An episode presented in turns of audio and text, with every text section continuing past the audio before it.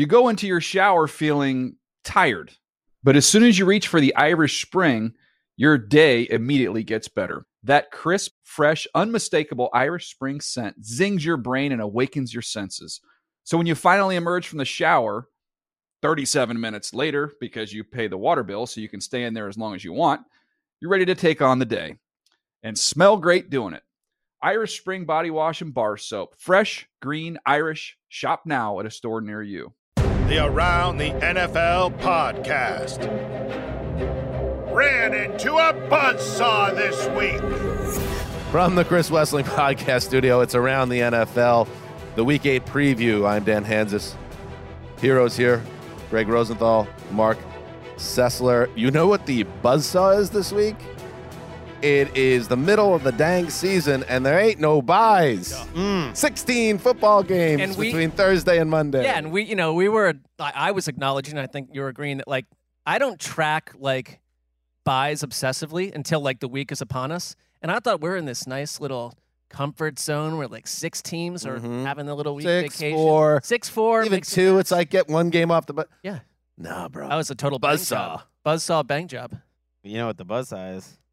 My locks record right now. That's your that's your buzzsaw. Ooh, that's how you come into the show. Oh wow, they they brought it up on the graphic if Let's you're watching see. on Gregg Reisengool, six and one. Damned Kansas, four and three. Westling Bros, four and three. Dark Sessler, under the 500 mark. That's like being under the Mendoza line in baseball, Marc, hitting under 200. I, gotta, I, I, yeah. gotta get that up a little. bit. I am going to shift into what's good for the show at this point. Um, oh, don't do that. I'm not going to. No, I'm going to try to win. Yeah, But I'm going to do it in a with some flair. Okay. and also, I guess we could use this as a congratulate Gregg on another title. No. there's too no. much. I don't know why. too I much was just ground trying to, to think what's up. a buzzsaw this week. Too You're much- right that, that uh So I don't know if we can. Uh, we have uh, Eric behind the glass, Madison. Like, do we want to just end it right now? Because I think we end it. Uh, Okay. Has, have you mathematically clinched yet? I it's you're that far ahead. well, winning as I said before the season, winning 4 out of 5 seasons would mean the end of the entire segment cuz Well. people just decide there's no drama to it. And Well, or Dan and Marc are having literally no fun. yeah, So- I think I think you're mistaken about the power dynamic a little bit, but at the same time, um, congratulations. I, I'm not, I also I'm not accepting this. It's It's the only way. See, it's the only thing. It's- gets, what gets through Gregg's armor, like prematurely congratulating him on picks competition. There was the year. Isn't it weird? There was a year that I won this. It was like half a decade ago. We were all younger, but like well, I you put- tied. You tied for the title. no, no, no. This was different. There was I This way flat back, out, yeah. flat Way out won it. You won And it it was once? me versus West right down to the I think end. he Wow. won. You might have Yep. won the first one. Well, this is it. uh, I, Very early. I put the the trophy on Wes's desk, announcing him as the winner around week Uh, Oh, 15, nice play. and it got into his head big time. It's not easy to do that with Wes, but that did, and I prevailed. And really, maybe the darkest of the Dark Sessler moments is when you and I had a lock off Super Bowl Bengals Rams, and uh, I needed the Rams to win, and Marc needed the Bengals. And when Aaron Donald flashed around that edge and knocked that ball and forced the incompletion, uh, Marc came back about three months later. I Yeah, we didn't we didn't see him the rest of the night. There's all these pictures with us with all the West Bros leaving the stadium. Where's Marc? I don't left know. early and came back to the office and just like it was like, Yeah. cool, it's the Super Bowl, but I've got other priorities. Uh, yeah. Okay. um, all right. So, let, why would you want to take this element, let the, the intensity and the rivalries of the picks competition? But that this one's over. So we look ahead to 2024. All right. Now, week eight, we gave you the island games, um, uh, the primetime games we broke down as part of the QB Index episode with Nick Shook. Please check that out. All right. Time for the first overall pick presented by DraftKings. And I have the first overall pick, and this one is it couldn't be easier for me. Um, we're gonna go to Santa Clara, Mm. and we're gonna talk about uh, the Cincinnati Bengals, a team that we think we think figured it out a little bit before their bye. Um, obviously, they took care of business. The offense came to life against Arizona in Week Five. They kind of struggle and uh, lean on their defense. Uh, well, the offense struggles after a hot start against Seattle, and then they lean on their defense to close out the Seahawks just barely. So it's like maybe they're good, maybe they're not. Then you have the Niners, who started out hot as a pistol, five and zero, killing everybody, and then they dropped two very uh, close games that went right down to the final plays 19 17 to the Browns, 22 17 to the Vikings. Yes, 17 points back to back weeks. So now they're back home after two tough road losses. and they might have a new quarterback, Marc Sessler, because Brock Purdy uh, went into the concussion protocol. And uh, as we've seen this season, it seems more rock solid than ever. If you go in that protocol, you're probably out for the week. So it could be Sam Darnold time. Yeah, there's very little. I think there's been like one player in the last year that went into protocol at this period and played like that weekend. It just doesn't I happen. think Schefter point tweeted that out, and then everyone pointed out how many times that's not true. That it's Oh. actually like twenty percent of the time. well, thank you, Adam Schefter. But, uh, that's a it- great, great opening salvo by me. but for it to be a midweek one Yeah. where they didn't catch it on Monday night, which again, this is happening a lot where they don't catch it at the time. Just saying, like the Wait, one in five players that go into the protocol was are something like are, 20, I think there was like twenty something percent has been able to return. Like Mo Alie-Cox. oh, so eighty percent Got yeah, it. Okay, yeah. that, Well, that, makes sounds sense. right. I, Yeah. I, I do think though, um, you know, Purdy to me, I feel like I always want to defend him. And Dan, I think you're in the same camp with these Sure. people that just want to like, you're just a mid-level guy. It's not because of you that you're succeeding. He's had a couple tough weeks, but isn't there this sort of sense that everyone's waiting to see Sam Darnold in this offense? Um, largely because like Kyle Shanahan was like, you know, verbally unfurling sea poems about Sam Darnold. Well, everyone being offseason. the, the Darnold hive, and there's a, Well, there's- it's huge. It's a, the hive has not gone away, and there's, No. there would be reasons for the They're hive ready. to have dissembled. But like, um, the hive is around, and I think there's like a little bit of juice around the concept of like, can Shanahan do with Sam Darnold what no one else has been able to do? And I kind of find it fascinating for that reason. Interesting, because there wasn't much of a Sam Darnold hive when I've been pounding the table for him the last three or four years. I not think on we're this not- podcast, but uh, we're not in national the media. hive, though. Nate Tice, uh, JT O'Sullivan, Mina Kimes, Dan Orlovsky. There are so many people. ah, the cool kids table. Right, that, Daniel that- Jeremiah. that Daniel Jeremiah that Yep. put so much stock into Darnold pre-draft and have stuck with them, and then he does tend to start the seasons with these teams. Uh, whether it was uh, you know the, the Panthers a year ago uh, when, he first comes out, like first couple games of the season, Darnold has been better. And look, he doesn't need to be incredible; he just needs to be Nick Mullens as a rookie. Nick Mullens as a rookie is averaging like eight yards per attempt. I I don't think he's as good as Brock Purdy. Uh, but I also don't think this Bengals defense is nearly as good as its reputation's been this year. Uh, you know, I was thinking hard about locking this game before it flipped from Purdy to Darnold.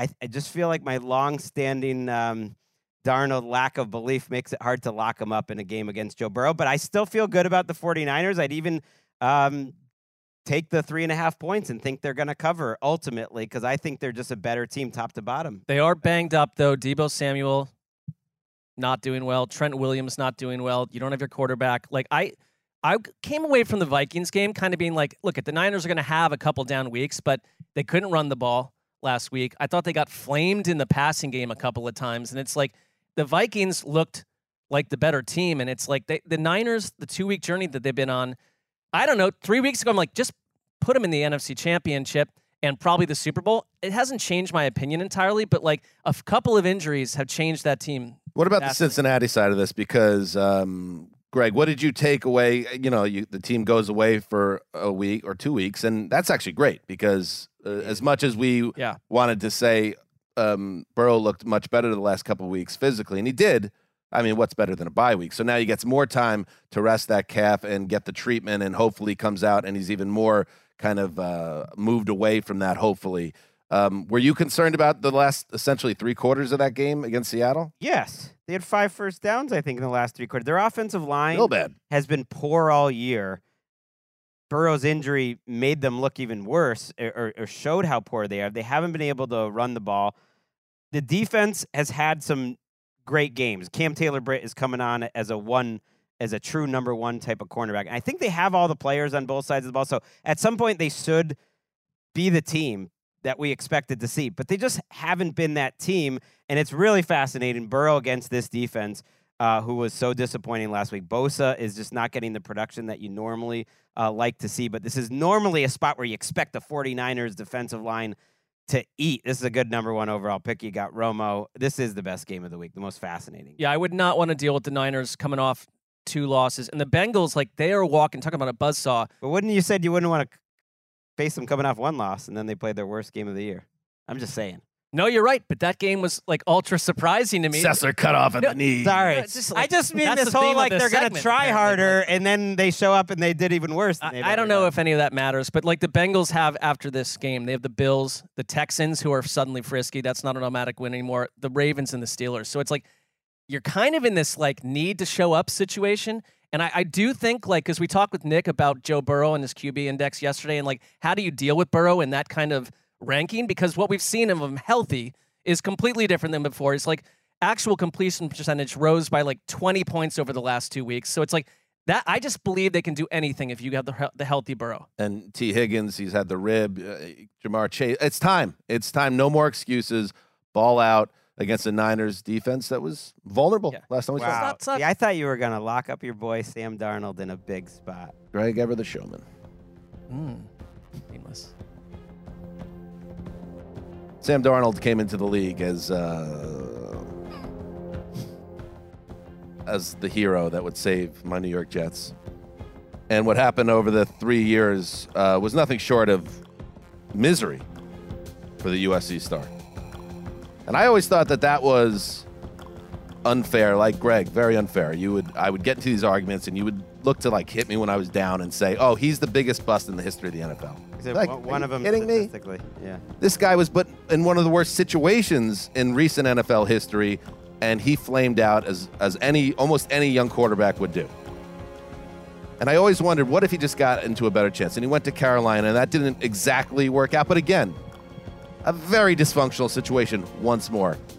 And even when he got a chance last year in Carolina, he played pretty well. And you look at the stats, the numbers were pretty good. He moved that offense. They actually won four of the six games he started.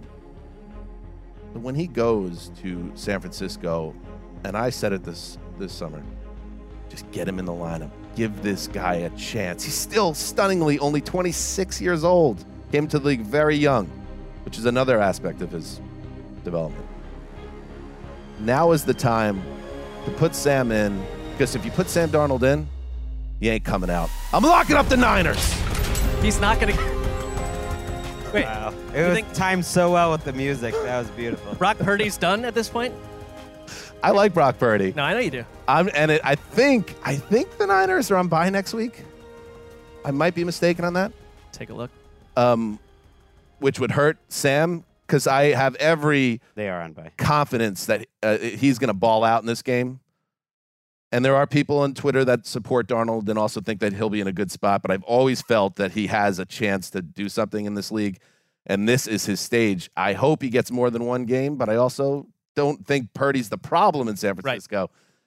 I wish he got maybe more than one start, but it's probably going to be just one start, and I think he's going to play well. I'm I'm so easy that um, just because I met Sam Darnold at LAX uh, before the scouting combine. I wish we had that photo. it's around here somewhere. I actually don't love that photo because it's like, oh, Marc is like a foot and a half shorter than the average NFL quarterback, but like, uh, it, he couldn't have been a more delightful guy, and so it's like I kind of want to root for him. I don't know, so. Um, so what are you were you going to lock him up too? Oh no! I, Oh, I- okay. I told you what I do is for the show at this point. I've got a surprise Oh, down the turnpike. Um, by the way, that game is uh, Niners favored by three and a half. The over under is 43 and a half. And that is a Nance Romo Wolfson joint. All right. Come on, Sam. Sam Richard, not Samuel. Sam Richard Daniel. Uh, Darnold. All right, let's get to it. That was the game of the week presented by DraftKings Sportsbook. New customers can bet just $5 and get 200 in bonus bets instantly. Download the DraftKings Sports app and use code ATN. That's code ATN only at DraftKings Sportsbook. DraftKings Sportsbook, an official sports betting partner of the NFL. Marc, you are up with the second pick. All right, I'm going to take my late game um, right out of the gate here. Let's go, Sam. Yeah, well, he's not playing in this game. Oh, Sorry. right, He's okay. playing in your game. Um, I'm taking the Browns at Seattle. Uh, I I keep. Okay. I'm a little mystified by that Colts game because you got look at their calls at the end, like probably and, and, you know, and Jim Irsay of all people is ha, coming out strong saying the Colts got robbed there, and that I, I I think there's a fair argument there, no doubt about it, that happened. But Cleveland also did a lot of good things in that game, but they did a lot of bad things. You got like pretty much terrible quarterback play. You couldn't really run the ball that well outside of Jerome Ford's like monster touchdown run. Um, Myles Garrett played out of his mind. Uh, the defense also arguably had its worst game of the year and gave up monster yardage in the passing game to Gardner Minshew of all people. So it's like you put it all together and they still scored like 39 points and won in the end. I don't. I guess like I want to be hopeful and say Cleveland, amidst all these ups and downs, is finding a way to win these games because they didn't have good quarterback play against the Niners either, and you don't have Nick Chubb, and they found a way to get that done with like a stellar defensive effort in bad weather. Um, Myles Garrett right now is the centerpiece for me, and I, I think it's the Myles Garrett and the rest of that pass rushes match up with Charles Cross and Abraham Lucas of the Seahawks. Myles Garrett is on pace for the greatest PFF pass rushing grade ever.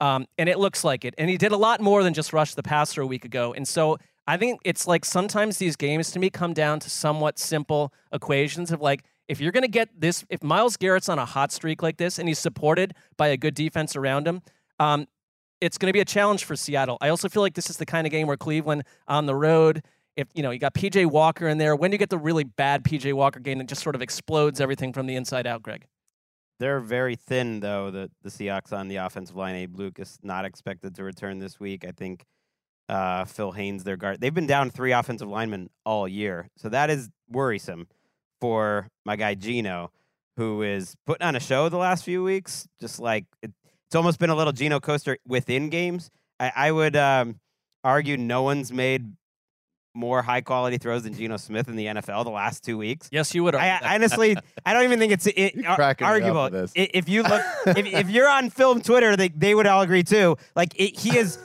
throwing some outrageous passes and then making huge mistakes in the red zone too. The on balance, like he's looked a lot better once you kind of watch uh, the film and everything. But he, when he's under pressure, and he will be under pressure against Cleveland, you definitely worry about him making those. I don't. turnovers. I'm not saying that he's not making great throws in these games. I Uh, guess- but I just. lo- I think Who would it- be the it's alternative? Be borderline. It's kind of cute. It's it's it doesn't matter. last two weeks. I'm just saying. It really doesn't matter what Geno does. You will find the spin to present him in the most positive light. But that's because you he's your favorite player. no, I, like he's your favorite player in the league, isn't he? He is, but Yeah. I'm talking about the way his season has evolved. I'm certainly not alone on this island. He sort of had a blah, like not bad, not good first four or five weeks of the season. And then the last few seasons, he is trying throws almost no one else in the world, other than Ma- Matthew Stafford's a good comp, I think, would try, and he's hitting them, um, but he's also making some big time mistakes. So suddenly the variance has gone way up. The throw when we were in London and we were sleep deprived, but the in the bucket to DK Metcalf, it's like there's Sure. and and you mentioned this too that like when we were there, it's like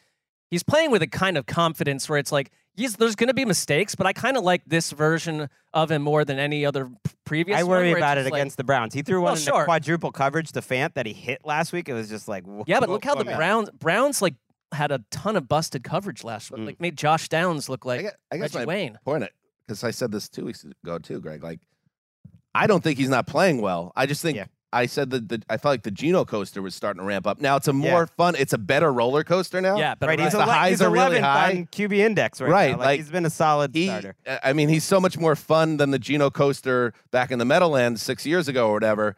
Uh, but he is. It, there's almost a little bit of Farvian nature to the game too, where he's like, I can do anything, and sometimes you can't, and it, it's gotten him in trouble in a couple spots with a couple bad throws the last couple weeks that have come back to haunt him. Uh, but he's certainly not a problem by any stretch. We should. Oh, sorry. I was going to say ahead. that we should mention like the De- Deshaun Watson situation where it's like he said he knew his shoulder was not right after the brief disastrous stint he had against the Colts. I, I kind of wonder like if and when we're going to see him again because like the, I- apparently like the shoulder injury he has, right. if it were a pitcher, um, they say you'd be out like easily four to six weeks. Um, but you're not getting. They being his agent through Adam Schefter. Okay, well that's fine. I'm just saying that is a comp of what's But going then, on like, with his shoulder. do it. He's not a pitcher though. Put him on IR. pitchers aren't getting slammed to the turf typically in a baseball game. Right. Not if you are if you are Cleveland, you rightfully should see yourself as a team that could be playing for the playoffs in late December and early January. And nothing happens without Watson being healthy in terms of the big picture and what everyone really wants, which is the the big trophy. So like put him down now. Mm. Yeah. What are we doing? Like and uh, Well, very Nat- clear what you're saying about the agent and the team. You could sense it, even if the big story hasn't dropped yet, that there is some issues behind the scenes in terms of communication and what his status should be. But what if he has a bad shoulder? You got to get him out of the mix and and bring him back healthy. I uh, Do it. Right. I, I I pointed out some of the inconsistencies on on Twitter today, and it wasn't that I have some like conspiracy that he doesn't want to play because he called his own press conference essentially today that to say it's ridiculous to say I wouldn't want to play. Of course I want to play. I I believe that. That's not that's not what I'm getting at. My my point is that the communication between him and the coach and the front office is so off. Multi- It's pretty weird that multiple times Stefanski said he he was medically cleared, and then he said after last game he's going to start this week, and then he's not starting this week. Andrew Berry was on record saying it was going to be a short term injury. That was four weeks ago. That that is all pretty weird. and Very it- strange. and it hints at at some sort of divide, some some sort of confusion. And before we get out of there, um, I do I do want to mention the Seahawks defense. That's why I'm I'm higher on this team than I ever expected Okay. going into this season. I actually think the Seahawks have a little higher ceiling than I thought. That they could be a contender in the NFC if the offense is better. Actually, Geno and the offense on balance has been worse as, as a group than I thought, but that's partly injury related. Their defense is coming. Witherspoon's coming. I love what Jamal Adams has added. They're very good and, and versatile with their three safety group. Boye Mafe is having a breakout season. They lost Uchenna Nwosu, we should mention. Yes. Their best pass rusher for the season, we found out after last game. Trade deadline next week. but better up front than I expected. DK Metcalf is back this week. You know, Taylor, Jamar. I just think it's a better overall team than I expected. And that's why I'm locking them up against All right. the Browns. Gregg is such a Seahawks fan, and that, that- All Cleveland's, right. Cleveland's getting four points. Lock We'll off? see if it stays there. Lock off. Lock off.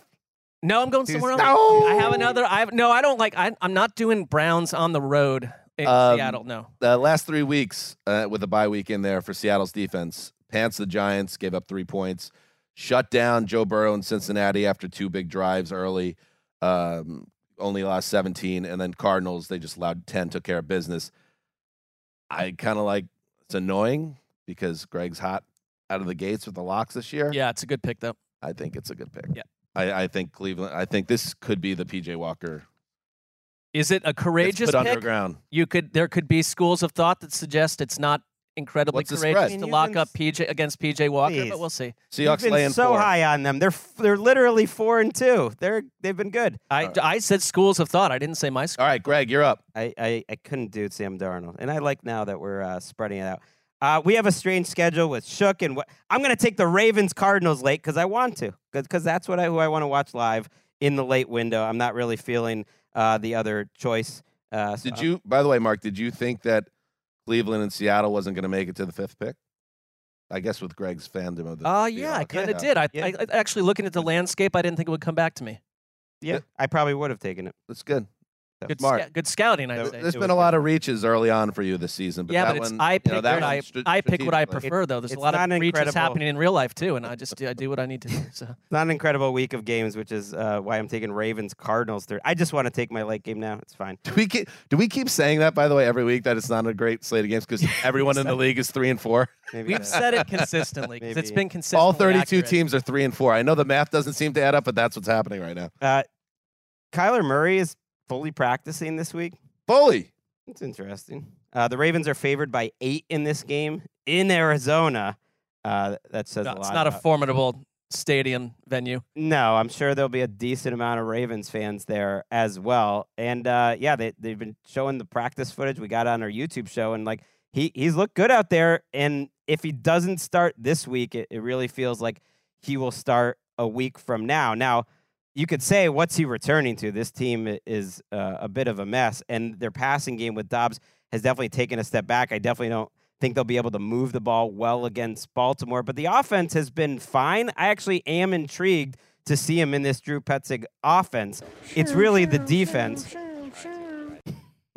that that is going to be in for a world of hurt this game. I really think the Ravens offensive line getting healthy, Linderbaum and Stanley, has changed everything. Uh, because the line's playing well and Lamar's playing out of his mind. And some of the other stuff with the receivers, sometimes they're still in the wrong place and it's a little janky, but Lamar is making up for it. And there's a lot of holes in this Cardinals defense. There are there are, and it, it you get the sense that the Ravens um, are heating up. And Gregg, you were on top of this beat a while ago. Um, I you know it's fair to say that it would have taken a month plus in a new offense, a completely new offense, um, for everyone on the team. Uh, to get into this fashion, but they're getting healthier. And I kind of just the one thing about Baltimore, because if you look at the scope of like the last two or three seasons, it's like they've been among the most injured teams in the league, and I think they found a way to kind of gut their way through some of that, still make playoffs, still win games they should have no business winning. And so if you get a healthier version and you get a Lamar Jackson who's playing the way he is right now, he's a top five quarterback in the league, no questions asked. Um, and we'll see it right there on the YouTube copy. Like Mark Andrews, who's two touchdowns away. The YouTube From- copy. Well, that's what it is, right? Where else would you watch I it? don't know if anyone's ever. If you're said listening in your car, you're out of luck. But it was Mark Andrews' cat. He's two touchdowns away from tying Todd Heap for the most Todd tight end Heap? touchdowns Holy in history. And I think Mark Andrews is like the kind of guy that like doesn't get almost enough credit somehow. I don't know, but like I, I just think he look at this Ravens amount of offense, and I feel like they. This is maybe where Arizona, who I've been, I've had a bit of a fetish for. A bit? I don't see it at this point. Like okay, the thank you. floor falls out. Holy God, thank you. I, I, but even a week ago, I was saying. a little bit of trade. Um, I can't really push back on the Ravens because it's the wrong time to do it because Yeah. they just played better than anyone in the league in Week Seven, and now they have a layup against the Cardinals. Uh, but you know they're a little weird. No, you're I'm right. just saying, like they, we're now now we're gonna view the the Ravens as this unstoppable juggernaut, but they've No. kind of proven a couple times already this year that No. sometimes you don't know what's gonna happen with the Baltimore Ravens. Yeah, but clean games um, are an argument. Like they last week all was right, a so super let's make clean them two game. in a row, Sure. and because it wasn't that clean in London when we watched them. No. They- by the way, Greggy, you know what they got next week? Ravens Seahawks, baby. Ooh, Greggy Ooh. torn asunder from within. Yeah, I don't know what you're gonna do, Gregg. That's a fun game. I mean, I just like I like football. It's not like I'm gonna either way. wha- Uh, my team wins. Oh, what what a what a life for Gregg. I have 14 favorite teams, so I can't kidding. lose. I'm just, I'm just kidding. Who would you who do you like better? Who do you like better? Seahawks. The Ravens or the Seahawks? Well, I mean, just in terms of like my emotions watching the game, I don't. I'm not really living Uh, and dying either way. who would you rather win next week? Let's Seahawks. save it for next. Ooh, Seahawks. Wow. Interesting. Very Not interesting. even close. All right, let's keep I don't moving. care if the Ravens Not win even or lose. close. Why would I? You're a Lamar, like you, like in, I- if you see that Lamar me coming at you, like you're right. Sure, at I'm rooting like a for him. and I'm a rooting for him as a player, but uh, I'd rather the Seahawks win. Gregg, it uh, snakes to you. All right. I am going to take Kevin Burkhardt's early game. It's the Rams. KB. It's the Cowboys. Uh, the Cowboys are six point favorites in this game. Uh, and um, it's a lot. But I, I get it. The, the Rams are coming off of a, a disappointing game. And this is, to me, the ultimate test of this Rams offensive line, which I think's really improved. I was impressed how they played against Pittsburgh last week. I, I thought they protected Matthew Stafford pretty well, and they were able to run the ball uh, against Pittsburgh. I know they didn't win the game, but I just think if their offensive line is good, then they're going to be around to stay. But it's the ultimate test when you go up uh, against this Cowboys pass rush. So that's a fun matchup on that side of the ball when Matthew Stafford has it because. I, I think they could be better than their three and four record. They're one of the few three and four teams where I look at that team, I'm like, that's a good team. How about for the Cowboys who are on bye? Couldn't have gone better for them. So you get the bye, you get to get healthy, um, you get some shots off against the league about you know people give us a harder time than the rest of the league, and then you see the Lions get humiliated uh, the way they were, uh, and then you see the Eagles. No, who else went down? There was another. San Francisco. San Francisco goes down, and all of a sudden it's like, okay, like I know we're not perfect, but you know they're not perfect either, and they had a chance to reset. Now I'm very interested to see. Um, I've been kind of banging this drum a little bit. Like, how does how are we nearly at the midpoint of the season, and Dak Prescott and CeeDee Lamb have hooked up for one touchdown this year? Like, that needs to be It's like very much Yeah. uh, your a thing. fantasy team, Matt Ryan uh, season, CeeDee. But like, season, uh, even be yes, and CeeDee Lamb is on my fantasy team. But like, I I mean, come on now. Like CeeDee Lamb, I think we all kind of feel, or at least I feel, like he's a top ten receiver. Dak doesn't have a ton of options on the field. How are they not funneling targets and letting that guy make plays? Because when CeeDee Lamb is making catches and he's still CeeDee Lamb and he's electric with the ball in his hands. Um, I feel like that's an obvious missing part of their offense in the new Texas Coast offense is the chemistry or at least the production between the, those two guys. Uh, that said, it is still a pretty small sample size, and you would think by the end of the season these things even out. So if he had a big game on Sunday, it would not shock me. It's just weird that that huge game hasn't happened yet. Yeah, I think they just haven't really been the sum of their parts on offense because there's nothing not to like about the roster in general. But I don't. I think back in the summer, if I were to tell you that the Rams would be eighth in passing EPA and the Cowboys would be twelfth, the Rams would be fourth in rushing EPA and the Cowboys would be 16th, I'd be like, well, wait, flip those. Like, I don't even hmm. expect the Rams to be much of anything, and they've been a surprise. But I do think this is a time. It's an important, important week for Dallas to like just simply shred the Rams and look like the team that we want them to look like. they're third against the pass, fourth against the rush, first in pressure rate, the best man coverage team in the league. Matthew Stafford has been like it's weird because Matthew Stafford.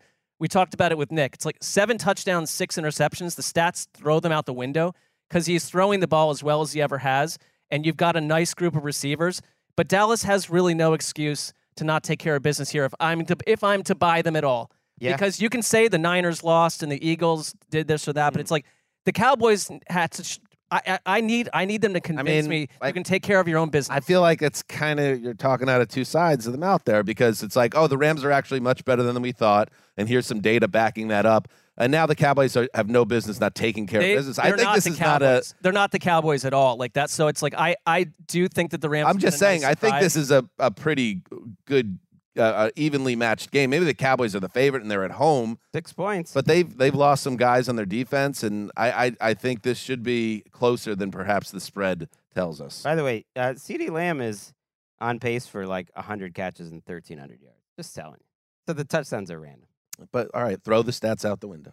It's not the same. It's not like what you expect. You you know what I expect from CeeDee Lamb and Dak Prescott? What Jalen Hurts and AJ Brown are doing on Sunday. Okay, Hmm. that's fair. Yeah. Um, it was the Chargers game, you know, a sign of things to come for Dak. That was his best game by far of the season.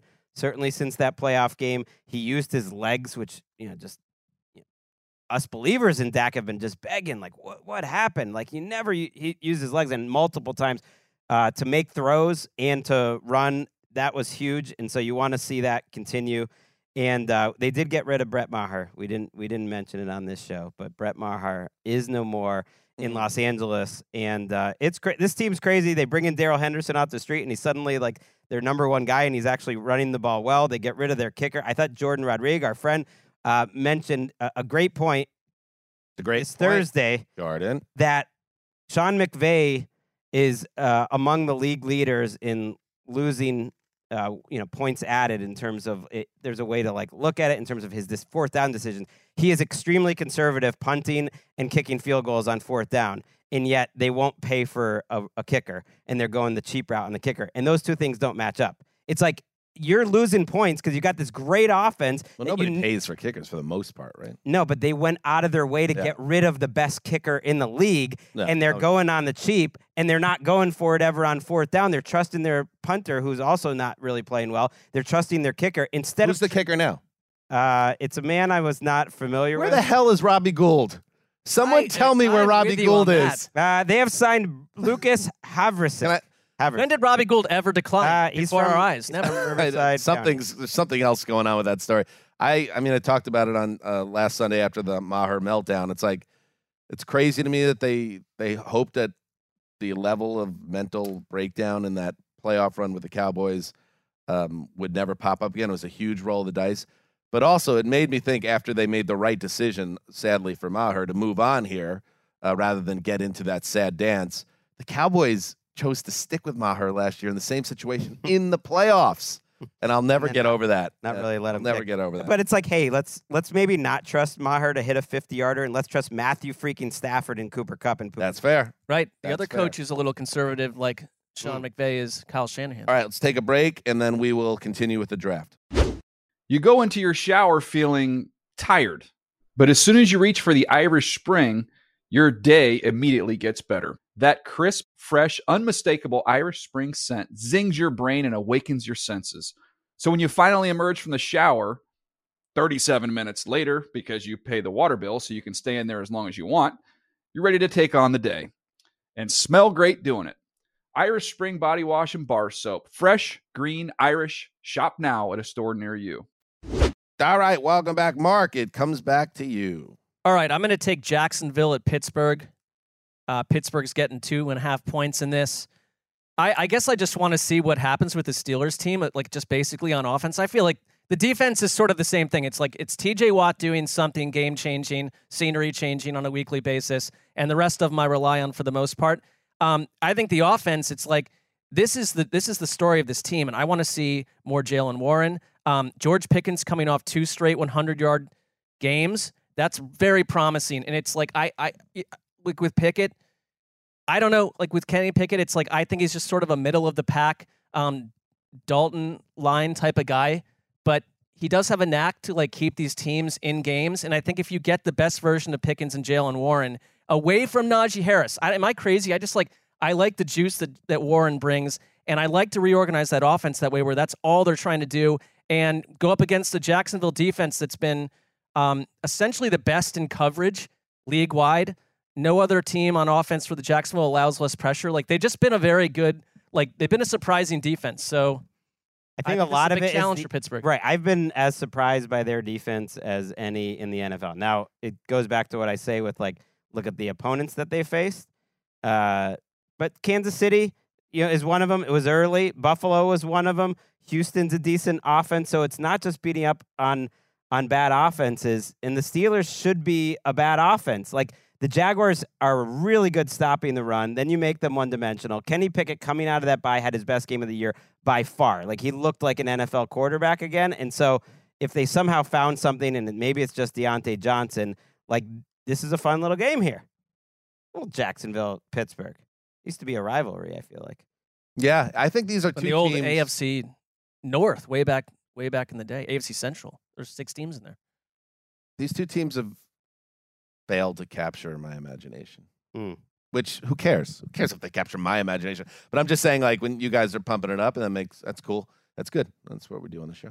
Um, but I when I watch the Jaguars, I'm kind of like waiting for it to be a little bit more exciting than it actually is, and and they've been successful for the most part this season. But and and Pittsburgh, I just find them to be a slog. I know they've they've come to life, and and ha- adding Pickens back to the mix is such a big deal for them um, because he is an actual playmaker and he helps a quarterback who I do believe is you know like you're saying very middle of the pack at best. Uh, but this is a hard game for me to pick. Um, um, I would say Pittsburgh at home. I like kind of them keeping this thing Mm. low scoring. I kind of like the Steelers here. I like Jacksonville. They're favored by two and a half. Mm. I just think they've been better. But, you know, they changed their strategy last week with Trevor Lawrence uh, playing with an injured knee. Like he got rid of the ball so quickly. They weren't trying anything downfield. I think that was to protect him. So we'll see if he's feeling a little better. He ran well in that game, anyways. And uh, I am just curious because it's the last game before the trade deadline here. They feel like the team most likely, in my mind, Mm-hmm. to make a big trade this this next week. I think, Jacksonville. Hmm. yeah, I think they will bring in a guy like Danielle Hunter or Chase Young or Brian Burns. To me, they would be my number one pick of like a team that is gonna make a move. It's partly because Travon Walker is not getting it done, uh, but it's also because they have the room. They need a pass rusher, and I, I think they they will be aggressive in doing. it. It was a good check-in time on uh, Travon Walker. Oh, we're in that place where sacks don't represent havoc Trayvon Walker causes. We're in that stage of the narrative. Okay. Wait, what do you even When mean? you go number one, that's what Mike Tomlin said this week. So I guess he was pumping him up, pulling the Belichick. I don't think he's like a good run defender and a minus pass rusher at this point. number one overall pick. All right, uh, back to me. I will grab. Oh, the Snoopy Bowl. It's back. The New York Jets, favored by three. First time Gang Green has been favored all season. A little fun fact for you. Um, traveling, or not traveling, staying home at the Meadowlands, but they are the road team against the G Men. Uh, let's see if there's a lower over and under this week. I don't think it's even close. Yeah, 36 and a half. Andrew Catalon and Falcons Titans with uh with our backups in Tennessee, even a little lower. Mm. Yikes. Wow. Uh, oh, they got Tiki in the booth on this. That homer. Back to back Giants games for Tiki. I know. I see you. CBS. He's got to be professional and not. we need Tiki in the booth for this game. Let's we, Matt. Matt and Andrew can handle this one. Need is strong. Um. Okay. Uh. So Jets coming off their bye. It's a real. It's a kind of a gut check situation now. Uh. For um. For Jets fans because you've now bought back in, uh, and you are believing after the trauma of Week One, stealing that game against the Eagles, you kind of set yourself up now with the schedule softening up to put yourself in good position to make the playoffs with Aaron Rodgers in the background saying, I could come back at the end of the season. But these are exactly the type of games you got to win. You can't now uh, show up flat as the defense, as good as it's been, um, has been not very good at all early in games. And they've, they kind of heat up as things go along. Uh, Tyrod Taylor, most likely the starting quarterback. Although Daniel Jones is practicing on Thursday, he has not been cleared to play. It's very tricky when you're dealing with a neck injury. So I expect you're going to see Tyrod again uh, with no connection to the medical physicians connected to the Giants, but we shall see. Either way, it's going to be interesting to see the Jets' offensive line, which lost some key guys before the bye to injury, um, up against the Giants' pass rush mark that finally woke up against uh, Washington with six sacks after having five the first uh, six weeks. So if you get a pass rush against Wilson, uh, you could create turnovers and the Giants can hang around. I think this will be a low scoring game and it will come down to if Wilson can continue to build on his modest gains in recent weeks. Yeah, it feels like a 17 to 14 type situation. Um, I mean, two offensive lines, the Jets working around their limitations, the Giants, a disastrous offensive line. Andrew Thomas did return to limited practice. We'll see what happens there. Um, I love this for the Jets.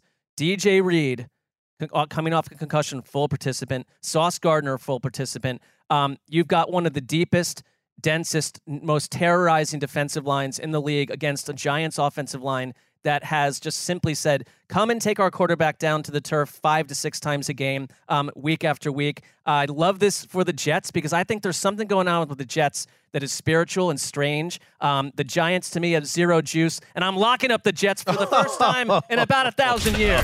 They're going to win this night. They're doing it. They're going to win it. Marc, oh Why? no, I don't know. Why not? What's not to like? They're three point favorites here. What's It's not to like? What's not to like? No, you're right. There's a lot of things pointing to the Jets should take care of business, but you know, Snoopy Bowl nuclear bomb blast occurs Okay, on Sunday. I'll give you one thing not to like, and that's that Tyrod is playing at a higher level than Daniel Jones was if Tyrod plays. Well, where is he playing relative to the rest to the rest of the quarterbacks in the league? Like 25th, 26th? I would say he'd be right around the Dalton scale for the two games that he's played. I mean, he he's played. I'm not scared of Tyrod Taylor. Hey guys, I have um. If you want to direct this criticism to two groups of people, Mm. we have um, a certain fellow who wants to Oh, weigh in to as the well. zoo. Yes. We're going Oh, to the wait a zoo. minute. To the zoo. Hello, heroes. I know you're probably surprised to see me since Phil said he was going to try to take this over. All the brothers said, Yeah, we got the lock this week, Nick. We're going to just do it for a while. Send the video in, take care of business. Well, guess what? They didn't follow through. Shocking Oh. development. I Oh, get a no. text from Eric this morning saying, Hey, Nick, uh, no one sent me a video. We don't have a pick. He's just settling scores. I swear. I must be uh, hanging out in the uh, ape house because I'm working with a bunch of orangutans here. I mean, are you kidding me? Guess what, Phil? You suck. Tim, you suck. Mike, you stink. Eddie, Larry, you're all right because at least you didn't try to take it over and do something you knew you weren't going to follow through on. Anyway, I'm going to do the exact opposite of what they would want. I'm locking up the Jets. The Giants stink. They're terrible. Fork 'em, get them out of here. The Jets will make the playoffs. Lock it up. oh, wow. All right. Well, I don't know. Like lot of- whenever in the past, whenever Chris Wesseling would agree with anything I said about football, I just sit in my chair beaming and like I feel the same right here. Mm. Oh, about wow. Nick and friends. I do. I think the That zoo's is- gonna get their act together. All right. Uh, It's just like, what is happening? And I want everyone to understand with these Wesseling brothers, none of this is made up for the show. Like, they fight like cats and dogs, orangutans and monkeys, how whatever you want to say, and they are um, they are settling scores on a on on a, a widely heard podcast. I mean, one of the quotes there from uh, Nick, "Phil, you suck." Like that. I mean, Yeah. that's within the context of a, a Sorry, pick. Phil. Yeah. I I think that was Well, Phil, uh, according to Nick, in fairness, Phil or whomever was supposed to provide. Mm. So he's coming with a level of vitriol because they didn't record the videos. But Yep. Nick wasn't supposed to totally blow the pick last week either, which he did. oh, Gregg went in that direction. by the way, Sam uh, Sam Darnold, Zach Wilson, one interception in his last 134 attempts. Mm, His misses are better. I actually think that's like the number one thing. His miss it, he misses in the right spot. Like Also, they're not catas- two catastrophic. things. Yes, and and it's related. He is hitting the layups now, which he couldn't do last year. Like it, check downs, things like that. Like he he is he has definitely shown improvement the last few weeks. Let's see if it continues. I'm I'm worried about the Jets in this game. I think the Giants have played much better the last two weeks. I think Wink Martindale is Yeah. a particular kind of test for a young quarterback and a bad offensive line. I think Tyrod's been good. I think Saquon helps them. So I just Darren Waller is in the mix to now. me, it's just Yeah. it's a dangerous game. It's it's a coin flip. Do not do not feel any fear. as my Jets sons as my sons do when they agree. I'm with you. This feels like a dangerous game. Uh, good luck to Nick and Marc. Uh, snakes to me, and uh, this one I think you know not two losing teams, but intrigue. Vikings at Packers. Vikings favored by one on the road. So here are the Vikings coming off the the win of their of their season so far. By far, uh, they go and, and knock off the Niners in prime time, and uh, Kirk Cousins plays his arse off and absolutely shreds with Justin Jefferson on the sideline in sunglasses. Um, so he's playing with confidence. The the Packers, you know, watching watching them this morning, and I'm just like, this is tough. Nothing nothing's easy for this team, and they they kind of look like they're going to get blown out uh, by the Broncos, and it's like this is rock bottom. And and Gregg, they found their way back into that game, but fell short in the end. And it just this has all the the feeling right now of a developmental season for an organization and a fan base that doesn't know what that is, Mm. and that's why you're. I see a lot of like angst around the Packers, but Yeah, it's not totally surprising, and it shouldn't be that this is how the season has played out so far. I, I agree, but I still expected more. I you know the Vikings are the better team, and yet this does feel like a spot where it's a division game. It just Minnesota's coming off a high. A lot of times it it, it evens out, but I think Matt LaFleur is stuck in a in a weird spot with his offense because the Packers just can't run the ball. They they were supposed to have a really good offensive line. They are 29th in run block win rate, and yet they're really good protecting Jordan Love. I mean, you watch these games and Jordan Love is just chilling back there. Mm-hmm. They're and I was like, does, does the eye test match up with the numbers? They're very high in the PFF rankings. They're second in pass block win rate. Like, and they've they've got these receivers. So you're asking Jordan Love to drop back there because that's where your offensive line is good, and yet he's not always making great decisions. And I think it's tough in this matchup, particularly uh, because this Vikings secondary, their pass defense has been fun to watch. Harrison Smith, this three safety tandem between him and Cam Bynum and Josh Metellus, who they just gave a contract to, have been really good. Bynum was the uh, NFC Defensive Player of the Week. Like, do the Packers have answers for Flores cooking up his mad, you know, blitz packages and different coverages and changing post snap? That's a lot to ask of Jordan Love. I don't feel great about it. I, I don't like it for Jordan Love in this situation. I think you're, you're right about the run game. Like they've not. Aaron Jones has essentially played less than Nick Chubb this season. He has He's not- 94 yards rushing this year. That that I think that was so key to them because AJ Dillon has not been helpful at all. Uh, you don't have him. Uh, the Brian Flores defense, number one in blitz rate, and Harrison Smith, guys like Harrison Smith, he's using them creatively. And I- just wonder about Jordan Love. The offense to me has looked discombobulated in general. There's a lot of just young players around him. And is this a situation where if you're the Vikings, where I think there's just a lot of energy on that defense? Um, it showed up last week. You got guys like Jordan Addison on offense wiling up, and the next four opponents for the Vikings are the Falcons, Saints, Broncos, and Bears. Could this be the start of a run that I think you pointed to Minnesota wise, Dan, when we didn't I want did. to get them forked out of this situation? Like they're a weird team. They're still in all these one score games.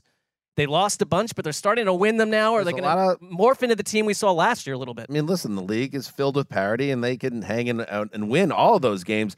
Yeah, I think it's a little like Jordan Love. I don't think is playing well at all, and then the numbers are backing that up. He has the lowest completion percentage in the NFL. They they're averaging, um, I believe, about 17 points a game right now. Hmm. And so the ball, they're not moving the ball, and and they're not scoring points. And the defense is bad. That's the disappointing part for me. It's not. I guess it's not surprising, but it's they have they have a lot of good players on their defense. And you know, you haven't been bailed out by the running game at all because you've had Aaron Jones has been banged up. Like AJ Dillon's the leading rusher this for this team. So, you know, it, it's it's it's a tough situation for Green Bay, but at the same time, like you don't just always mark to something that is given certain fan bases a lot of aggravation. It's like you don't always just have to keep rolling to one dynasty to the next, one era to the next. Like this is a transition year. Vikings, let's see you take care of business with Kenny Albert and Vilma on the call. All right, Marc, it is back to you. All right. Um, I could see you saying I'm not taking the greatest game here, but it fascinates me on my own level. I'm taking the Texans at the Panthers. Um, you've got this is a weird note, but this kind of got me into it because, of course, it's Bryce Young versus C.J. Stroud. Do you know that they met um, at a middle school summer camp? Wow. I, I was there too, actually. Were you? yeah, I don't really think nice you were moment unless you were a counselor. You're roughly 20 years older than them. But um, known each other for a long time, and it's a bit of a study in like two rebuilding teams that each went out and got their quarterback. And we know that the Panthers are a disaster right now on a lot of levels, and it's not going well. And you know, it's too early to really even. I, it's it's hard to even scout Bryce Young in, in the situation he's in. So it's like I want to just see what happens. But Why not? CJ's. Let's- This well, is what it's for. I mean, you know, if, if well, he's nothing not else. been well. I Okay, how about this? He's last coming game he off was his a little bit better. game. Yeah, last He- game was better. He's coming off his best game. CJ Stroud coming off his worst. In that in that particular game, I thought Bryce Young played excellent in the first half of that game and was fine in the second. He's made a couple passes in every one of these games, but also some like massive blunders. And I think it's he's in a bad ecosystem. The CJ Stroud, like Bobby Slowik offense and what they're doing in general, like they've won three of their last four games by by seven or more points. Uh, they're like turning into a real thing. And I I- know they've been sort of a team of ATN like possibility. Um, I think this feels like a little bit of a trap game to me, just because like Carolina at some point's going to do it. But I just think the Texans, to me, under Stroud, like they have, a, I, I, I, I thought believe in them. I think they're well coached. thought they were pretty, you know, fortunate to get out of New Orleans there on Thursday night with the tight end dropping the ball there. Uh, not saying that that that means that they didn't deserve to win that game because they did. Uh, but I'm I'm also not. This one kind of was on my radar a little bit because I was like, oh, this would be a, a game to lock up, lock up the winless against the winless team. But Mm. yeah, I like that the that you got Frank Reich got to go into the bye with Bryce Young coming off a good game, and now they can kind of res- reset things uh, against the Houston defense, Gregg. That while this team has improved, there's no reason to think that the Panthers might not have success here at home and maybe finally get that first win. I, I think this game, I think this could be it. I They- this could be it. I know they it doesn't they shouldn't be this bad. I think it's a great test of you know first year head coaches coming off a bye in general. I think coming off the bye is a great test of, of coaches and that they're both doing it is is interesting. And and I mentioned I liked what I saw out of Bryce Young in that Miami game, uh, uh, especially in the first half. They they had some answers. I am a little worried about their pass protection versus Will Anderson and Jonathan Greenard, who have really been a nice tandem. Anderson is one you mentioned. You know, we're using the whole Travon Walker sacks don't equal Right. how he's playing.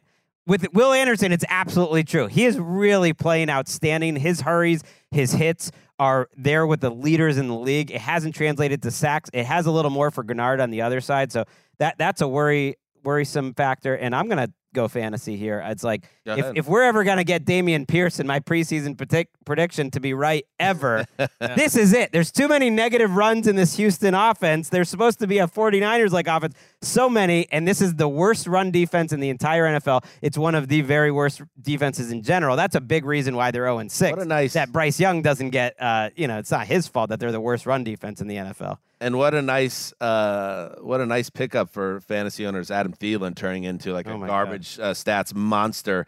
I wonder. It would be uh, with the trade deadline coming up. It would be really nice to see the Panthers maybe pull something off and get another uh, playmaker there. In it sounds like they want to. They've they've been talked about for a couple weeks as wanting a wide receiver. I Let's- that's going to change. Let us see. And by the way, uh, to your point, Will Anderson, he's just got one sack, but eight QB hits. Uh, that's tied for most on the team. Hmm. Second most QB hits in NFL among rookies. Uh, I don't know if you know who would have the most hits amongst rookies, QB hits. Jalen Carter, I would guess. Byron Young of the LA Rams. Been Wow. nice, nice little player. that? Agent Zero, I think they call him. By the way, Texans three point favorites. All right, uh, let's move uh, to Gregg. Okay, I'm gonna take. I got a certain strategy this Sunday. It's a weird Sunday. Falcons Titans. Falcons are two and a half point favorites on the road against the Titans. Let's review the Titans quarterback situation. Our guy Ian Rapoport reported Will Levis is being prepared to start multiple times all week, and this was on my radar. Mike Vrabel came out and said we're preparing Mm. both players to play. And when he said that, I was like, does that mean that Levis is starting, but they've sort of got some fun plays for Malik Sure. Willis? Mm. And then the reporters locally came back with him saying, hey, your guy Rap Sheet, maybe you knew him uh, back when he was a Patriots reporter. Maybe not. Not sure if they crossed paths. Okay. Uh, he reported Will Levis is starting. What do you say? He's like, I'm preparing both players to play. So I think we know Levis starting, a little bit of Willis, and then Tannehill showed up at practice Thursday trying or Wednesday trying to do some stuff. Fry, sit down. And Take a break. I never, you never know. So we, we could see him. I just Has wanted this to ever- update you on the quarterback Thank situation you. for the Tennessee Titans. And maybe we can put some like uh, Halloween horror music under that because I have to say, like, does this ever work? Like, oh, Team X planning to use multiple quarterbacks on Sunday. It's like, good luck. It's like we don't have a quarterback we like enough to actually play, so we're gonna st- we're gonna kitchen sink it and, and hope something happens. But you also you get it because Malik Willis, you know, God love him, has been a disaster in what we've seen of him as a pro so far. And now Levis, who is touted as a, a guy with tools but raw and needs needs time to develop. Now you're gonna now develop means here. Welcome to week eight. You're now playing in the NFL. So I think maybe Vrabel, Gregg is trying to keep his options open, knowing that you know both of those things can get hairy. So maybe if we you know, little this, little that, way we There's go. no evidence that Mike Rabel is in support of Malik Willis as his quarterback on any level. It dates back to last season when they went Right. and got Josh And there's Dobbs. zero zero chance Derrick Henry doesn't get out of this game without throwing a pass. Well, Mm. that may be their best option. I mean, I, coming out of the London game, like the most striking visuals we saw were Ryan Tannehill, Tannehill getting destroyed by the Ravens. So it's like not a good offensive line. Um, Malik Willis has shown us nothing. Well, Levis, like you didn't beat out Malik Willis in camp. That's a bit concerning. I mean, I like the idea. I'm a little bit better. Um, I think if you're i- i- in reverse, if the Falcons are ever going to run the ball well, like in the last couple weeks, the Colts ran over for 193 yards. Last week, the Ravens crushed the Titans for 139. If the Falcons are ever going to do this, maybe it's this week because they've been a good run Kinda. defense. How's our friend? Kind of shocked. How's our friend Bijan this week? Is he physically? Is he practicing? Is he? I Is think he he's- shaking? What he- was ever? He's expected to play, but they're not a good running team. I mean, he's a great running back, but they're not a good running team. They've been more effective throwing the ball, uh, except for the plays where Desmond Ridder gives it away. Like Ridder is coming off, you know, the best two game stretch of his career, but it's just crazy that like, oh wow, Desmond Ridder making nice throws. He did it last week. I, I was impressed with a lot of his throws, and then he just kills you with the mistakes. Uh, the timing of the mistakes. yeah. Three red zone turnovers last week, and they're they're averaging 13 points a game. But they also could be five five. and three after this week. They are favored, you know. I think Colleen was on to something. All right, Greg, snakes to you. All right. I am going to take the Saints and the Colts. All right, A rematch all right. of one of my favorite Super Bowls of all time. A long time ago now. It was. Saints are one point favorites on the road. Don't like that. I, I like the underdog in this game. I think the Colts are a better team overall. And uh, I think the Saints, there's just a lot going on with this Saints team. Defensively, they can lock you up, but I really liked what I saw out of Indianapolis in terms of their ground game and what they got going with Jonathan Taylor and, and the way Shane Steichen can change his game plan from week to week. And I think Taylor's health really gives them a lot of options. Minshew, he's not going to be Anthony Richardson, but he can at least provide a little bit of run threat on some of those fakes that'll work well enough. And uh, I just think they've been a, a tough minded team for the most part. And the Saints are not a tough minded team in my mind. Minshew ran the ball really well against Cleveland, and it was like design run territories. And I Mhm. think he gives them that. I mean, it's been a couple sort of somewhat atypical weeks for Minshew because of the, the giveaways. I coming into this season, like his touchdown to interception ratio was pretty spectacular, and and the mistakes have cropped up, and they've coached around it a little bit. Um, I, I would also say that he's had a really nice connection with Josh Downs, who has been great as a rookie for them, and Michael Pittman too. And so there's the, the big plays are happening, and I think the biggest development there is the Jonathan Taylor against Cleveland looked like the Jonathan Taylor that we've waited for, and that can change everything for them. Um, Minshew uh, has thrown four interceptions targeting Michael Pittman Hmm. um, per next gen stats. And then Michael Pittman came out after um, the loss last week and said, maybe I'm not like an important guy in this offense. Erase the dry board because the wide receiver has spoken.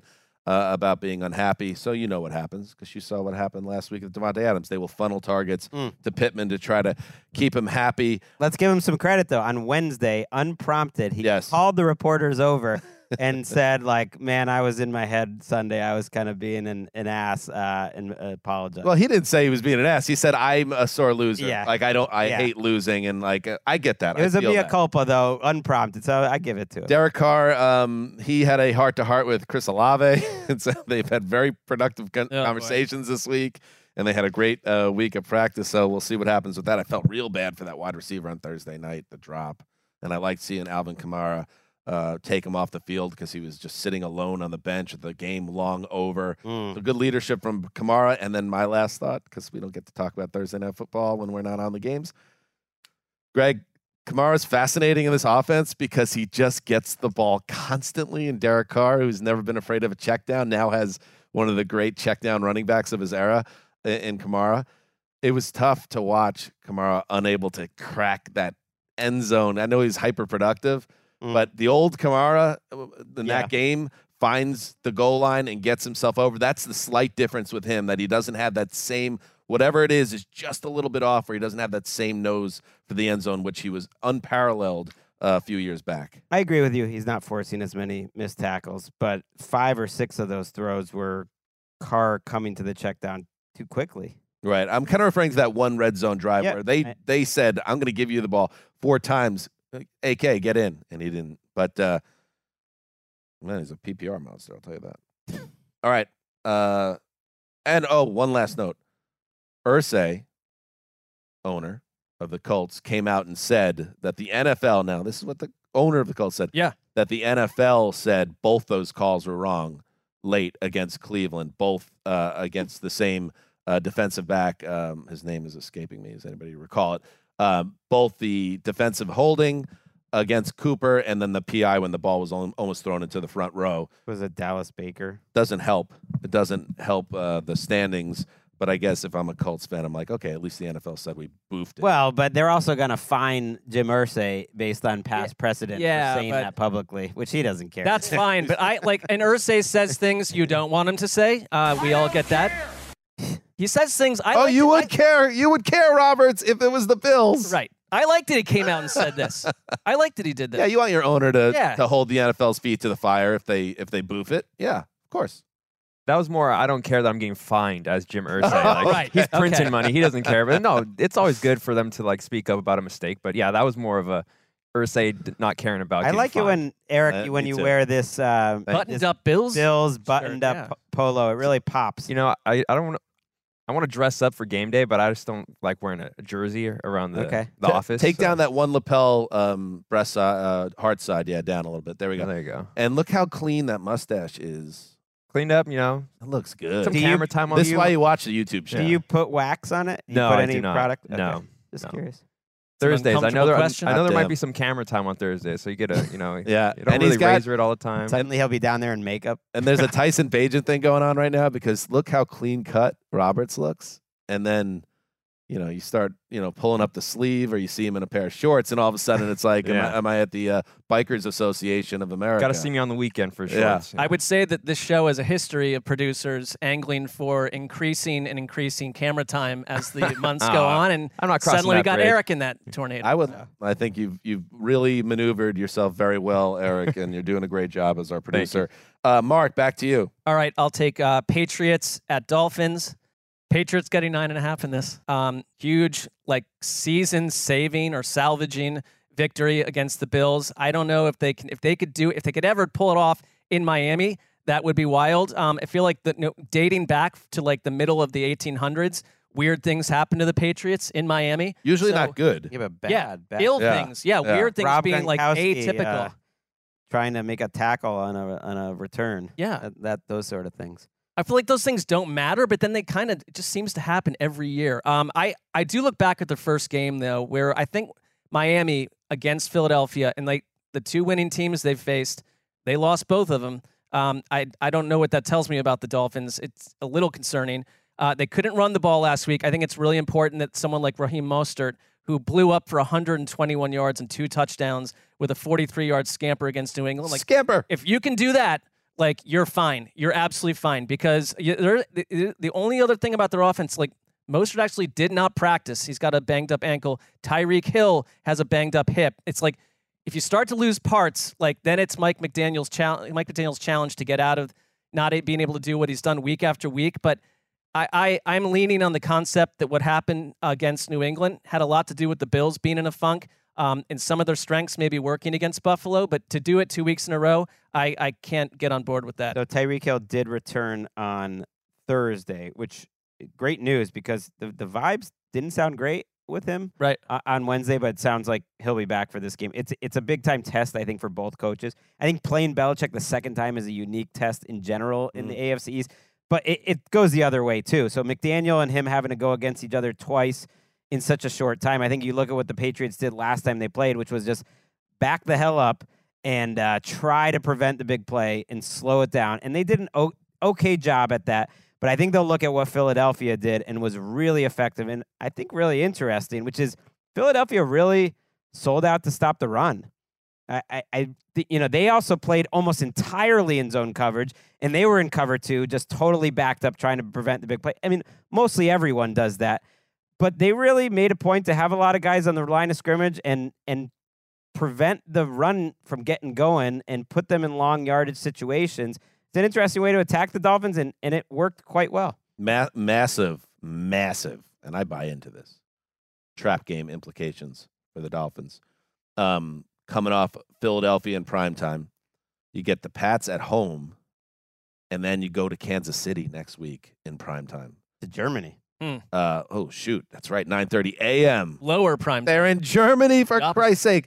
So the idea, uh, they're they're trying to find their passports on on Saturday on Saturday night when maybe they should be studying uh, what's going on with the with the Patriots team. That this is going to sound silly, but it is a fact. Is a fact. You, they had when things were in their little rock bottom moment there, that two week stretch, Greggy, which is very tough for uh, you and the and the Pats fans. 38-3, 34 zip. They've had since they've had the Buffalo win. And in general, every other game other than those two, it's been the losses have been seven points or less. So it's not they and, and they they did they did less than six weeks ago uh, kind of shut down the Miami attack or slow it down. So while this certainly certainly could be twenty one nothing at the end of the first quarter, I guess it's just that old Belichick maybe has something up his sleeve, and the fact that Miami has yet to earn the benefit of the doubt that they can roll over anybody they want. I see them rolling over certain teams and not others, and I don't think the Dolphins. Well, so they those teams. destroyed the lesser opponents, Patriots. no doubt. But I, I, I just, re- I refuse to accept that the Patriots, like especially on offense, have been reborn. I mean, prior to the Bills game, their point totals last four weeks were 15 points, three. They got shut out by the Saints. Give me a break. And 17 against the. Well, I didn't say that the offense, the Patriots I, offense, di- I is just think reborn. like you They've- got you got to find a way. ugly it up. If They're the Dolphins can run, though, if the Dolphins can do it with Mostert, like you've got to find a way to hang around with Miami. And I just like, how is Well, where's they're New England's way out? they're they're a different offense now. They've already done it. They they've gotten their offensive line healthier. So Onwenu playing right tackle really shores up what I, what I was saying was the weakest position in football, and then Cole Strange returning at guard. I think they actually have a good starting, good enough starting five now on the offensive line, and that was a problem. And then uh, we got Pop Douglas. Mark, we're a different team here with Pop Douglas. Pop Douglas. It's crazy that uh, Goes without a saying. late round rookie, like you know, gadget looking type of player, is obviously the best, most uh, explosive offensive player on the Patriots. It's not even like a question. He's literally the only one on the team that can make anyone miss. Uh, they also don't have Christian Gonzalez, who played really well in that first game.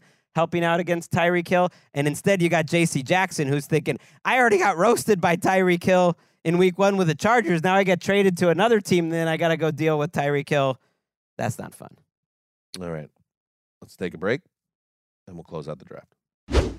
You go into your shower feeling tired, but as soon as you reach for the Irish Spring, your day immediately gets better. That crisp, fresh, unmistakable Irish Spring scent zings your brain and awakens your senses. So when you finally emerge from the shower, 37 minutes later, because you pay the water bill so you can stay in there as long as you want, you're ready to take on the day and smell great doing it. Irish Spring Body Wash and Bar Soap. Fresh, green, Irish. Shop now at a store near you. All right. We're back. Let's close this thing out. Uh, Back to back picks for Zuzer. So Zuzer's got five games. we'll I figure. only- it I only got two eyes, folks. we'll have to work that out. Um, let's start. Um, interesting. All right, so there are two. The two teams in the Super Bowl are from last year are available. Is that right? That's how this this ended up. This Well, was- I think it's the opponents It are playing strange- that. Let's start with uh, then let's start with the Chiefs at the Broncos. Um, Chiefs getting seven points here, as they should. In fact, a little generous for the Broncos. I think so too. Now, the Denver Broncos have played better. I think, uh, like the Patriots, we've probably seen probably seen the worst of them this year, and now they're going to start kind of figuring things out and hanging in games and not being a laughing stock. But you know, I think it was interesting to see certain things with the Chiefs' offense. You saw vintage Travis Kelce last week for the kind of first time, where it's like, okay, that's that's the dude.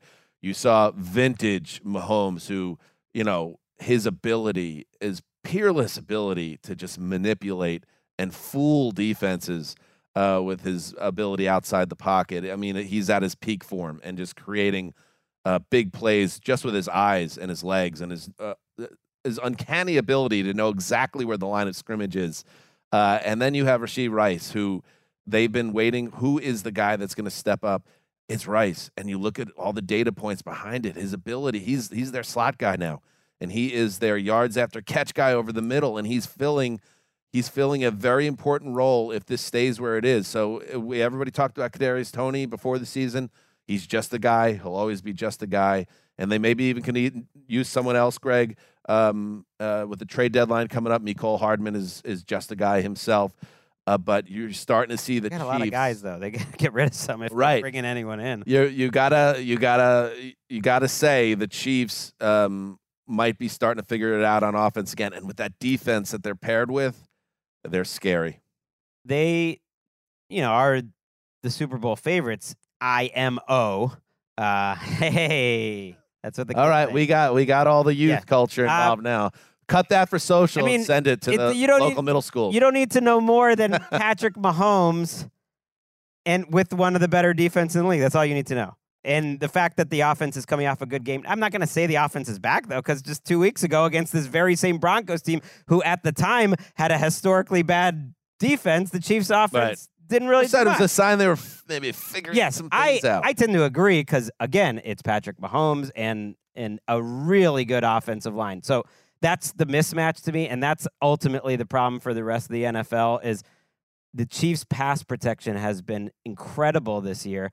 And you have a matchup this week where it's like, okay, you want to throw Nik Bonitto and and Zach Allen and Jonathan Cooper at us, like, okay, good luck with that. Uh, I have a feeling we're scoring more than 19 points this time around. I don't like the two matchups in three weeks. I know the NFL schedule makers are in a tough spot, and it happens once or twice a it's year. just I would bots say. now. I think. Remember, it used to be like they put them in a they- conference they room with still do that. cigarettes and uh, you know send in is it now? takeout for three Five. months and lock the door and figure out the schedule, you ghouls.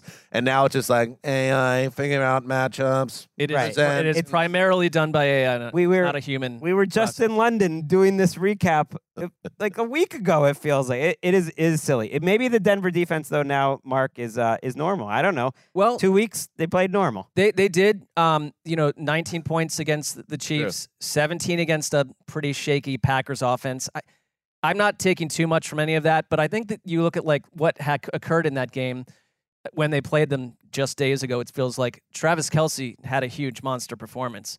I mean, I mean, I, I think that can happen again, no problem. And it's like on in what area does Denver outshine Kansas City on any level? It's like Well, they haven't beat him in how many years? Uh, 16 straight I mean, losses. yeah. But I Patrick think the Mahomes answer is not at all. They didn't have Justin. No, they did have Justin Simmons back for that game. They gone. He had the interception over Mahomes. Mahomes My is bad. 29 and 3 versus the AFC West and 16 straight wins over the Broncos. They don't match up well, and this is one of the messier versions of the Broncos defense we've seen. I think if you're Sean McVay, uh, not Sean McVay, Sean Payton, you're just like, how do I get out of here without being humiliated again? Mm. And it is the, the scary thing, I think, Greg, is we say things like, ah, the Chiefs, you know, as recently as two weeks ago, they're still funky. They are still uh, second in total yards. They are first and third down percentage. They are They are six, tied for six in points per game. Like, and that's after a kind of slow start. Yep. They, I think there is going to be a Greg. There could be a conversation, and we should move on. But when we're at in Vegas for the Super Bowl, God willing, um, is this the best Chiefs team yet? That is going to be maybe the narrative around the AFC. Well, they're gonna have And- to Hmm. show me more offensively, but Best certainly, defense.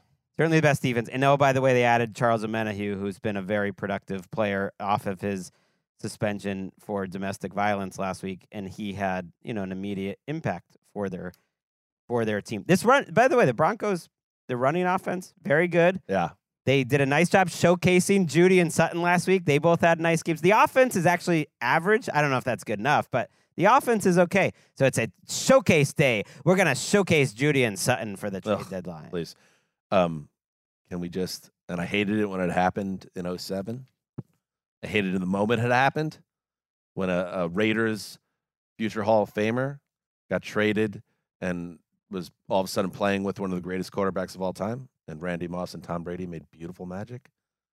Maybe it's time for the Raiders. Can you imagine if Davante Adams was? Well, why would they do that? We They're have- not we- gonna we've- help out. we They're not gonna whispered about that on this Imagine. show. I- But I'm just saying for fun. Mark think about Davis. them Yes, together. that would be terrific. Mark Davis is not.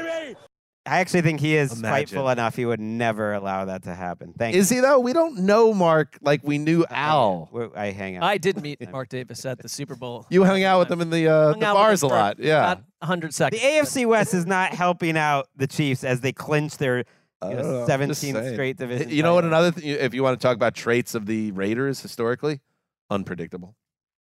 You're right. I'm just saying, I would love. Erratic. Well, that I would love. Actually, my favorite teams in the AFC, so I don't want to see this, but it would be fun as hell. it's the it's the they do need another wide it's receiver, It's the juiciest landing spot for Davante Adams by far. uh, which is why we did not even bring it up in the "You're the GM" segment. Well done by all involved. All right, the, finally,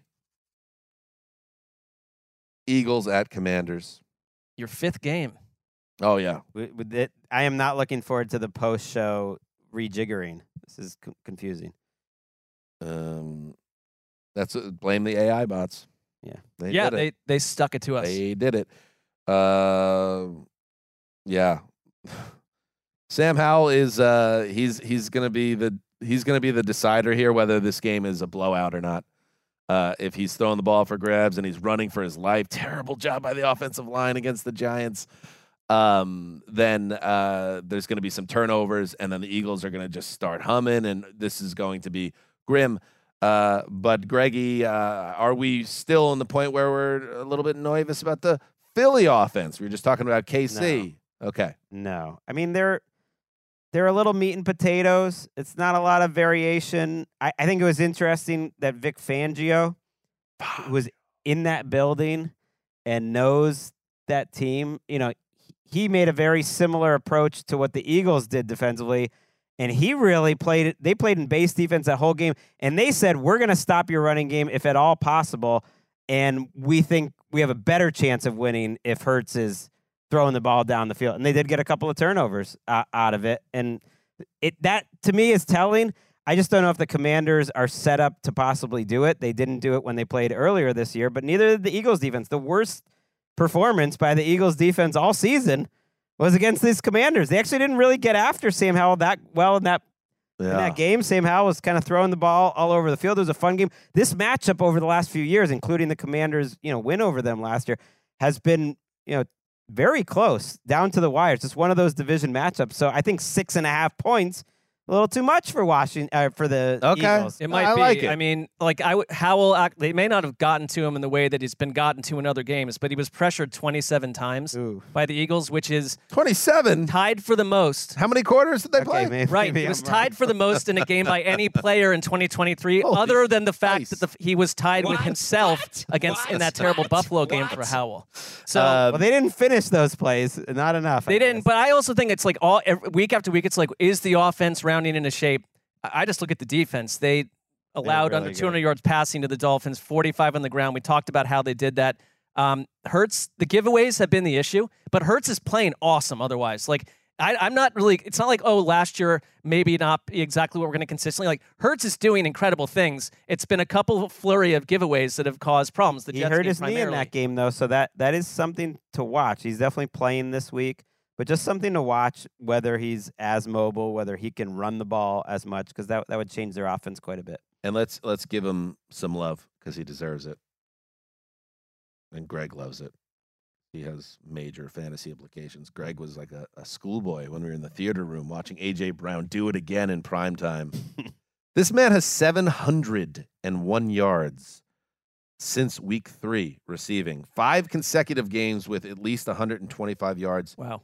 Through the air. That ties him with Calvin Johnson and Mark, somebody that played uh, when you were in elementary school. Pat Studstill, uh, the 1966 Lions, for the No, I longest not- streak I was not even on the earth, but continue. in with 125 plus receiving yards in NFL history. And like what I was saying with CeeDee Lamb, um, he is like like his counterpart, rest in peace, the 2023 Phillies, Bryce Harper, like he's the showman. Like when they need a big play, they just he's just got he's just a killer. He is a killer for this Philly offense and is definitely in the running for offensive player of the year. Ooh, I, would mean, s- how can he not be? yeah, no, you're no, right. of course. I would say like you the, you just can't drop this if you're the Eagles. Y your schedule is Oh, they'll Like- take care of it. well. They will. I, I agree. but This one's coming up though: Cowboys, Chiefs, Bills, Niners, Cowboys, Seahawks. Six and a half, uh, we said. Yeah, that was the spread. Okay. It's a, it's a dangerous one. I'm I'm not I'm not like racking it up. Uh, it's an interesting one for Washington too, though, just because again trade deadline. It's rarely on my radar. They need to push back the trade deadline two weeks, but Washington They're not going to, though. like this not whole yet, Greg. there's this whole idea that Chase Young could get traded or or maybe someone else from this team, and, and it makes sense. But it's like, is Ron Rivera making the decisions? Because Ron Rivera knows he's out at the end of this year. So who would be making him make any trades? Because if I'm Ron Rivera, I'm not trading a thing. What what does a second round pick next year do any good for me? But if they're three and five, maybe there's pressure from above saying you got it, you got to make a move. I don't know. Well, it's new ownership, so I don't know what the relationship is there in terms of telling Ron Rivera what he has to do. But Martin Mayhew doesn't strike me as like a super empowered general manager. No, it's Rivera. It's Rivera making the calls. Fire up your Philadelphia defenses in fantasy because they're getting after Sam Howell and they're going to be playing from behind Washington and he's going to start throwing it up for grabs and it could be Grizzly. I love that for the Eagles. Oh, all right, Greg. That's a new one. Another fan, another team on the list. All right, Eagles, Seahawks, Ravens on an island. Only one team can continue to exist. It's really not about one team. It's about one man. So it's it's the Seahawks right now. Why do you like Geno Geno trumps so all. much? Well, I just want it. it it's been an amazing journey. Why is it so personal though? The love. It's don't- It's it's been a fun journey, and it's like For you, how fun can this get? Because this team is kind of Got it. frisky. All Can he right. can he be in a big spot in a divisional round game? That would be fun. Like that. Let let's All push right. it further. You want to see how far the Geno coaster goes? I wish we had an AI service that could tell us like who's been mentioned the most over the last like 18 months because it's got to be Geno Geno. Smith number one, Yeah. and then the number two Well, would Rodgers be half as there. many times. Rodgers got a lot of play this summer, so but I he's think been off the grid is, for the most it part. has a thousand Jordan minutes, a gets a lot thousand of minutes logged on this podcast. Jordan Take is care up there. Jordan is up there. Um, Jordan comes. all right, good stuff. Good stuff. Uh, we will be back uh, Thursday night. Uh, Mark and I with recap of Thursday night football, a matchup between Mark. The Bills and the Bucks. Thank you very much. And uh, so make sure you check out that and our NFL Plus Dreamatorium content rolling out and everything else we've sent your way this week. We appreciate your patronage. Until next time, heed the call.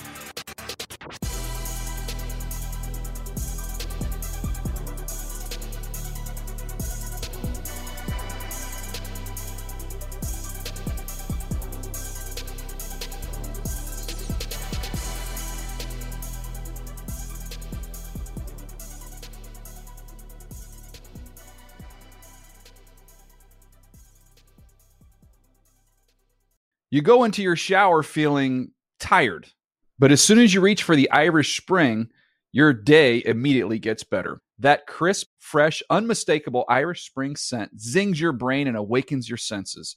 So when you finally emerge from the shower, 37 minutes later, because you pay the water bill so you can stay in there as long as you want, you're ready to take on the day and smell great doing it. Irish Spring Body Wash and Bar Soap. Fresh, green, Irish. Shop now at a store near you.